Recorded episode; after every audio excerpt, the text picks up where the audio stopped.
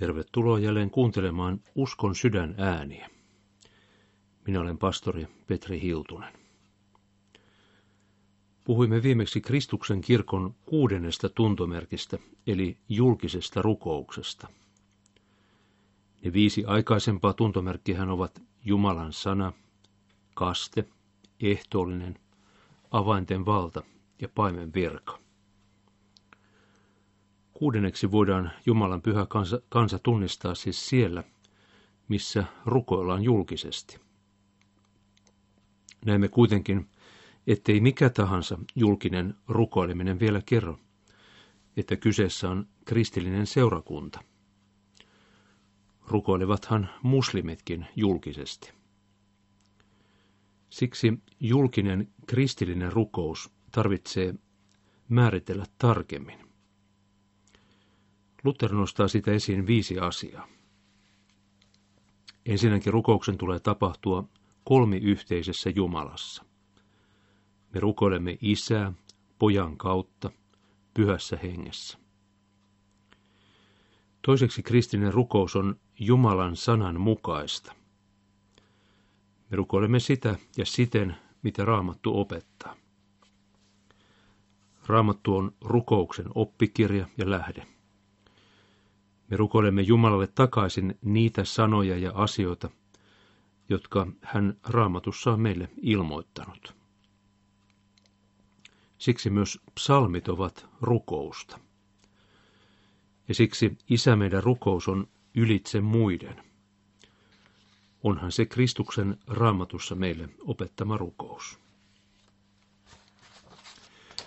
Kolmanneksi meidän tulee rukoilla oikean uskon mukaan. Jumala ei vastaa rukouksiin, jotka lausutaan väärän harhaisen uskon pohjalta. Hän ei myöskään siunaa oikean uskon vastaista elämäntapaa, vaikkapa homoseksuaalista parisuhdetta. Neljänneksi kristinen rukous on Lutterin mukaan Jumalan julkista kiittämistä ja ylistämistä. Se kumpuaa Jumalan pelastustekojen näkemisestä. Kun kuulen, että kaikki minun syntini on sovitettu, en voi olla kiittämättä. Jumalan palveluksen rukoukset, psalmit, virret ja uskon tunnustus ovat tätä Jumalan ylistämistä. Viidenneksi kristillisen rukouksen tulee olla ymmärtävää ja ymmärrettävää rukousta. Paavalikin halusi mieluummin puhua seurakunnassa viisi ymmärrettävää sanaa kuin tuhansia hurmoskielen sanoja. Eihän ulkopuolinen ihminen voi tunnistaa yhteisöä oikeaksi pyhäksi kristikansaksi ilman ymmärrettävää rukousta. Kuudenneksi kristinen rukous tähtää parannukseen, pyhitykseen ja Jumalan tahdon täyttämiseen. Rukous ei ole keino, jolla minä hankin itselleni lisää mukavuutta, vaan se on keino, jolla Jumala muokkaa kristillistä seurakuntaa poikansa kuvan kaltaisuuteen.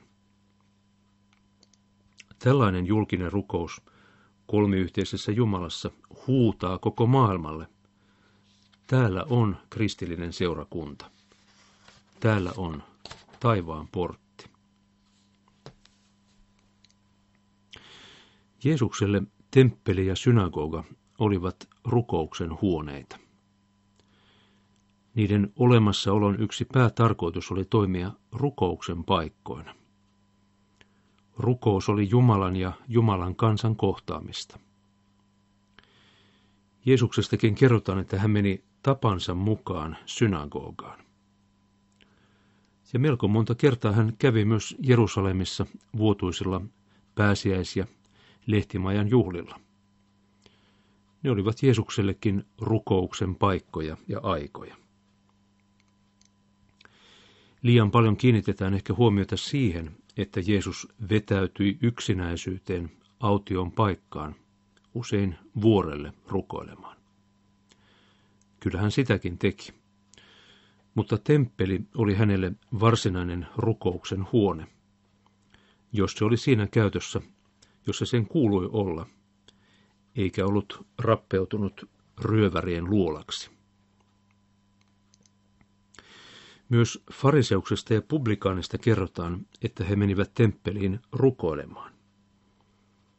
Vaikka heidän rukouksensa olivat aivan päinvastaiset, molemmille temppeli oli juuri rukouksen paikka. Me tarvitsemme kahdenlaista rukousta. Mene kammiosi ja sulje ovesi. Ja sitten sitä temppeliin tulemista, yhteistä ja julkista rukousta.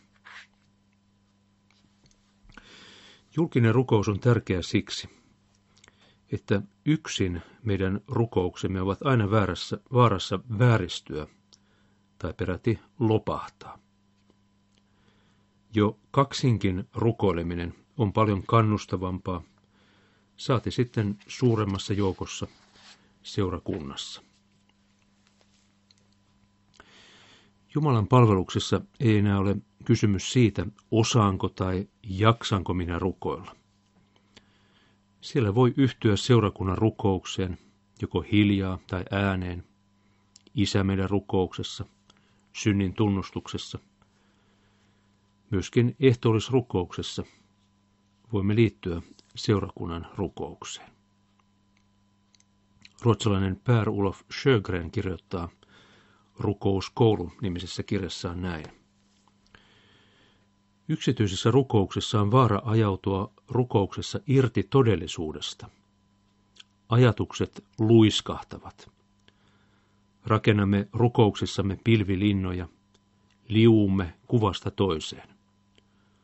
Rukouksesta voi tulla ikään kuin unelmointia, pakoa katkerasta todellisuudesta. Toinen vaara yksityisessä rukouksessa on Sjögrenin mukaan siinä, että se helposti taantuu enemmän tai vähemmän itsekeskeiseksi rukoukseksi. Rukoilija kieriskelee itsensä, toiveidensa, vaikeuksiensa ja kiitosaiheittensa ympärillä. Laajemmat näköalat, Jumalan todellisuus, seurakunta ja lähimmäinen hämärtyvät. Seurakunnan yhteinen rukous sen sijaan liittää meidät siihen Jumalan todellisuuteen, joka pitää yllä koko maailmaa. Jumalan palveluksen rukouksessa kannetaan laajemmin kuin yksityisessä rukouksessa koko maailman asioita. Siinä otetaan todesta Paavalin ohje. Kehotan ennen kaikkea anomaan, rukoilemaan, pitämään esirukouksia ja kiittämään kaikkien ihmisten puolesta – kuninkaiden ja kaikkien vallanpitäjien puolesta, jotta saisimme viettää tyyntä ja rauhallista elämää, kaikin tavoin hurskaasti ja arvokkaasti. Tällainen rukous on oikea ja mieluisa Jumalalle, meidän pelastajallemme, joka tahtoo, että kaikki ihmiset pelastuisivat ja tulisivat tuntemaan totuuden. Ensimmäisen Timoteuskirjeen toisesta luvusta.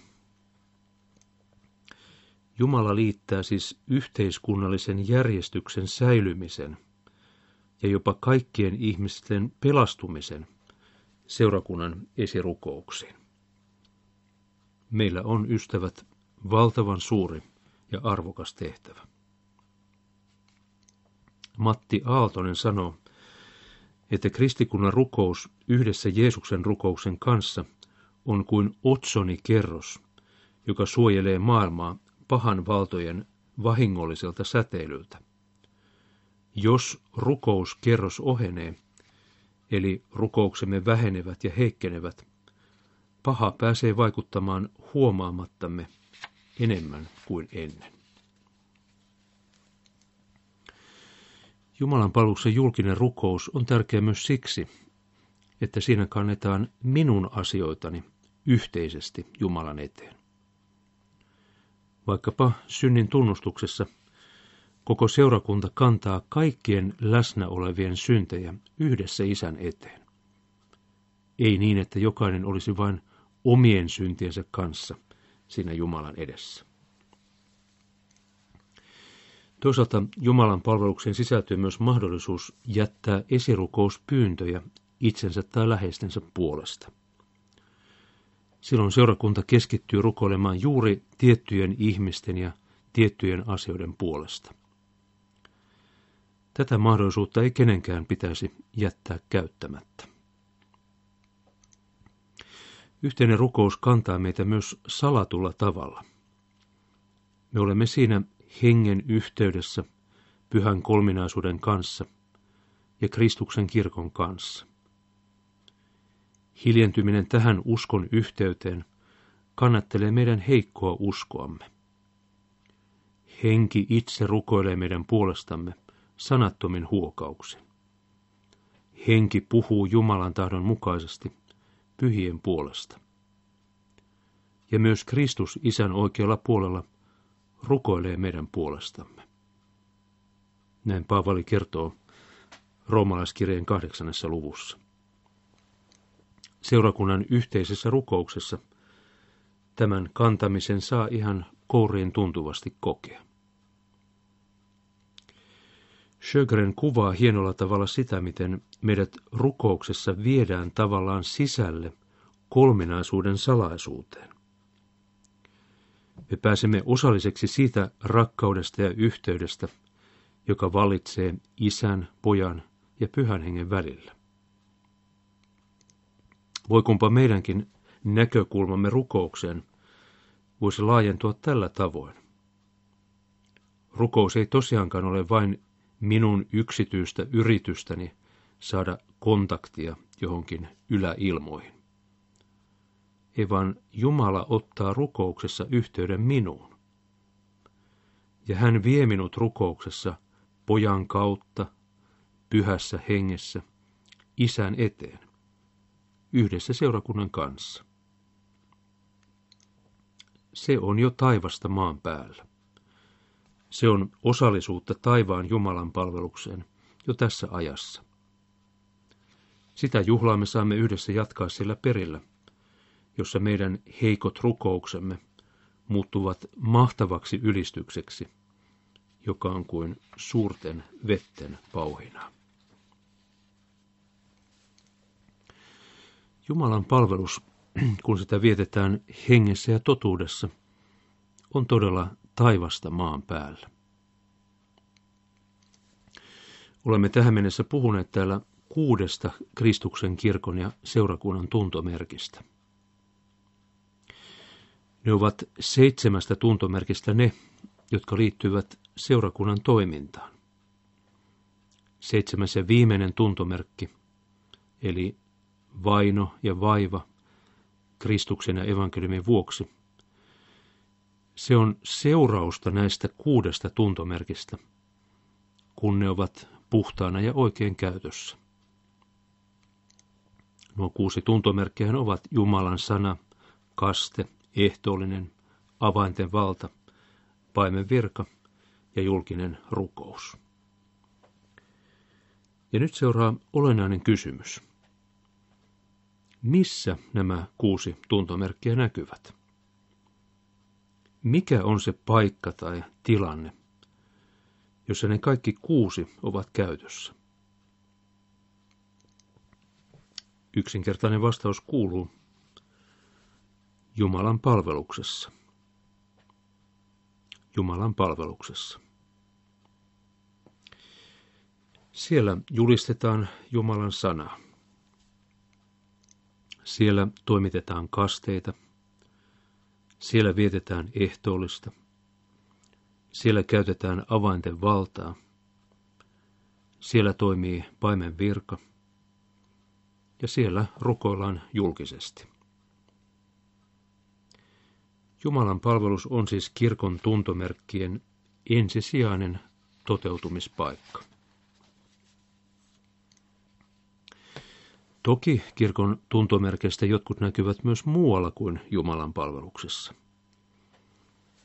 Esimerkiksi kasteita on meillä Suomessa tapana toimittaa myös kodeissa. Vaikka lähes kaikkialla muualla maailmassa ihmiset yleensä kastetaan Jumalan palveluksessa seurakunnan keskellä. Suomi on tässä suhteessa poikkeus. Myös synnin päästön ja synteihin sitomisen avaimia voidaan käyttää muualla kuin Jumalan palveluksessa. Mutta nekin ovat yhtä lailla ja varsinaisesti käytössä juuri Jumalan palveluksessa, sen synnin tunnustuksessa ja synnin päästössä. Jumalan palveluksessa näkyvät ja kuuluvat siis kirkon kuusi ensimmäistä tuntomerkkiä. Mutta miksi Jumalan palvelus? Ja varsinkin liturginen, perinteinen Jumalan palvelus on meillä Suomessa niin kovin epäsuosittu. Uskosta vieraantuneiden ihmisten kohdalla tämän toki ymmärtää. Jumalan sanan julistus saattaa heistä tuntua vaikealta ymmärtää, tai joskus jopa vastenmieliseltä, vaikka juuri he sitä tarvitsisivat. Eihän kukaan voi saada uskoa mistään muusta kuin Jumalan sanasta. Paavalihan kirjoittaa, usko tulee kuulemisesta, mutta kuuleminen Kristuksen sanan kautta. Mutta miksi monet uskovatkin ihmiset suhtautuvat usein aika varauksella tai ynseästi jopa Jumalan palvelukseen, eivätkä käy siellä kuin kovin harvoin. Tällä tilanteella on pitkä historia.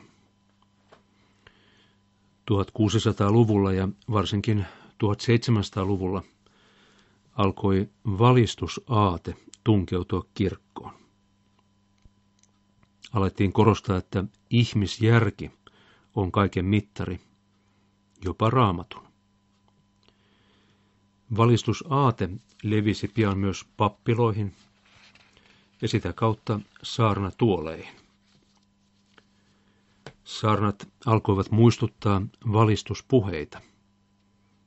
Saarnatuoleista opetettiin metsän raivausta, kasvien viljelyä ja kosken perkausta. Myöskin raamatun opettaminen muuttui järjellisen elämäntavan opettamiseksi. Jumalan sanan ja pyhän hengen koskettamat seurakuntalaiset kokivat jäävänsä ilman hengellistä ravintoa. Heihin liittyy myös joitakin pappeja, jotka surivat kirkon surkeaa tilaa. Vastauksena tähän alettiin pitää kotiseuroja, eli konventikkeleita. Niissä Jumalan sana sai taas kuulua koko voimassaan ja rikkaudessaan. Yhteisessä rukouksessa kannettiin asioita Jumalan eteen. Ja sielun hoidossa päästettiin ahdistuneita sieluja Jumalan lasten vapauteen.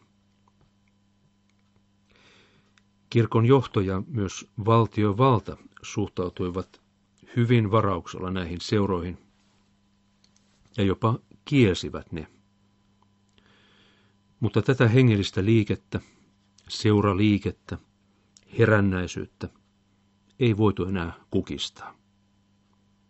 Paavo Ruotsalainen, Niiles Kustaa Malmberg ja monet muut herännäisjohtajat jatkoivat toimintaansa vastustuksesta huolimatta. Seuraliikkeen ja virallisen kirkon ristiriita jäi leimaamaan suomalaista kristillisyyttä tästä eteenpäin aina näihin päiviin saakka. Uudetkin herätysliikkeet, myös toisen maailmansodan jälkeen syntyneet uuspietistiset liikkeet, kuten kansanlähetys, kansanraamattuseura, raamattuopisto ja niin edelleen, omaksuivat luonnostaan tällaisen vastakkainasettelun. On toisaalta elävä kristillisyys, joka kanavoituu seuroihin ja raamattutunneille, raamattu- ja rukouspiireihin, erilaisiin hengellisiin kokouksiin. Mutta ei Jumalan palveluksiin. 1900-luvun kirkon syvenevä kriisi ei suinkaan poistanut tätä juopaa, vaan päinvastoin vahvisti sitä.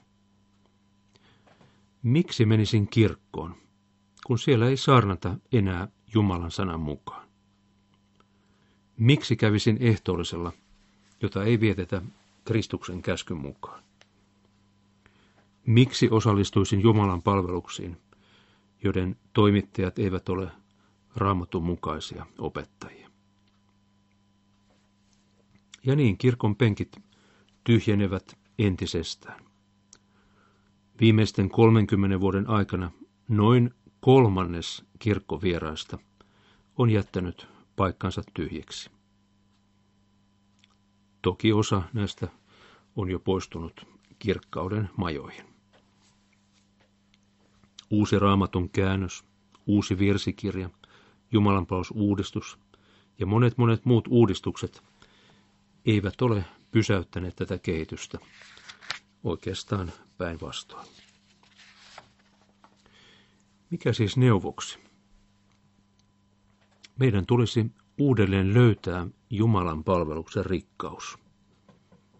Se ei vaadi uudistamista, vaan opettamista, oppimista, ymmärtämistä ja osallistumista.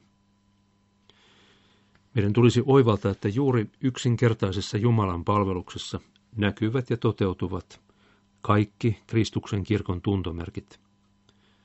Siellä, missä on elävää hengellisyyttä. Mutta vain silloin, kun nämä Kristuksen kirkon tuntomerkit annetaan toteutua Jumalan sanan mukaisesti. Jumalan sanan pitää saada kaikua kaikessa kauhistuttavuudessaan ja kaikessa ihanuudessaan. Sakramenttien tulee saada toteutua niin kuin Kristus on ne säätänyt. Synnin päästön ja sitomisen avainten tulee olla ahkerassa käytössä. Paimenten tulee olla Kristuksen valitsemia ja asettamia ja Jumalan sanan mukaisia. Ja seurakunnan rukouselämän tulee olla uskon mukaista ja elävää. Silloin, ja vain silloin, Jumalan palvelus voi jälleen olla ihmisten hengellisen elämän keskus ja keidas. Silloin pyhä henki saa jälleen tehdä herättävää ja uudistavaa työtään meidän kansamme keskellä. Silloin kaikki Jumalan lahjat vapautetaan taas palvelemaan janoisia ja nälkäisiä sieluja. Omassa seurakunnassamme, Kouvolan Paulus-seurakunnassa, olemme jo yli kymmenen vuoden ajan saaneet olla ihmettelemässä tällaista Jumalan työtä. Aivan tavallinen luterilainen, luterilainen Jumalan palvelus on löytynyt ja tullut rakkaaksi monille monille ihmisille. Jumalan sana on saanut uudistaa ihmisten hengellistä elämää, kun evankeliumi on julistettu puhtaasti. Ja ehtoollespöytä on tullut monelle uskon elämän välttämättömäksi ravinnoksi, kun sakramentti toimitaan, toimitetaan Kristuksen säätämyksen mukaan. Moni, moni ihminen on saanut oivaltaa, että juuri näissä hyvin yksinkertaisissa – lahjoissa, joita Jumala meille antaa. Juuri niissä ovat ne kiintopisteet, joihin me saada, saamme ankkuroida oman hengellisen elämämme. Meidän ei tarvitse tavoitella taivaita ja, ja yrittää kaikenlaisia kommervenkkejä ja, ja vippaskonsteja, jotta saamme ihmiset tulemaan seurakuntaa ja jotta he viihtyvät siellä. Ei vaan kysymys siitä, että kaivetaan uudelleen esiin ne rikkaudet, jotka Jumala on meille antanut. Ei koitetakaan niitä muuttaa, vaan koitetaan puhdistaa ne kaikesta siitä, mikä on kertynyt niiden ylle ja niiden lisäksi ja niitä vääristämään ja likaamaan. Ja oikeastaan tässä on kysymys juuri siitä samasta, joka tapahtui 1500-luvulla – kun Martti Luther ryhtyi puhdistamaan kirkkoa. Ei hänkään keksinyt mitään uusia ajatuksia, ei mitään uusia oppeja, ei mitään sellaisia toimintamuotoja, jotka olisivat jotenkin outoja tai ennen kuulumattomia. Ei vaan hänen ajatuksensa oli se, että se, mikä raamatussa meille ilmoitetaan Jumalan ilmoitussanassa, sen on jälleen saatava toimia kaikessa voimassaan ja kaikessa yksinkertaisuudessaan. Ja varsinkin roomalaiskirjeen äärellä hän oivalsi, että se uskon kaikkein tärkein asia viime kädessä on se, että Jumala vanhurskauttaa syntisen ihmisen Kristuksen tähden, yksin Jumalan armosta ja yksin uskon kautta. Ja kun tätä sanaa alettiin julistaa, niin tapahtui se ihme, että kuolleet heräsivät eloon. Ja myös seurakunnat, jotka olivat hengellisessä unessa, uudistuivat ja virkosivat eloon.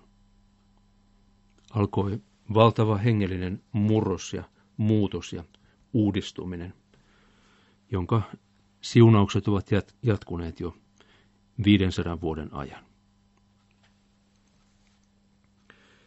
Suomen evankelis-luterilainen lähetyshiippakunta on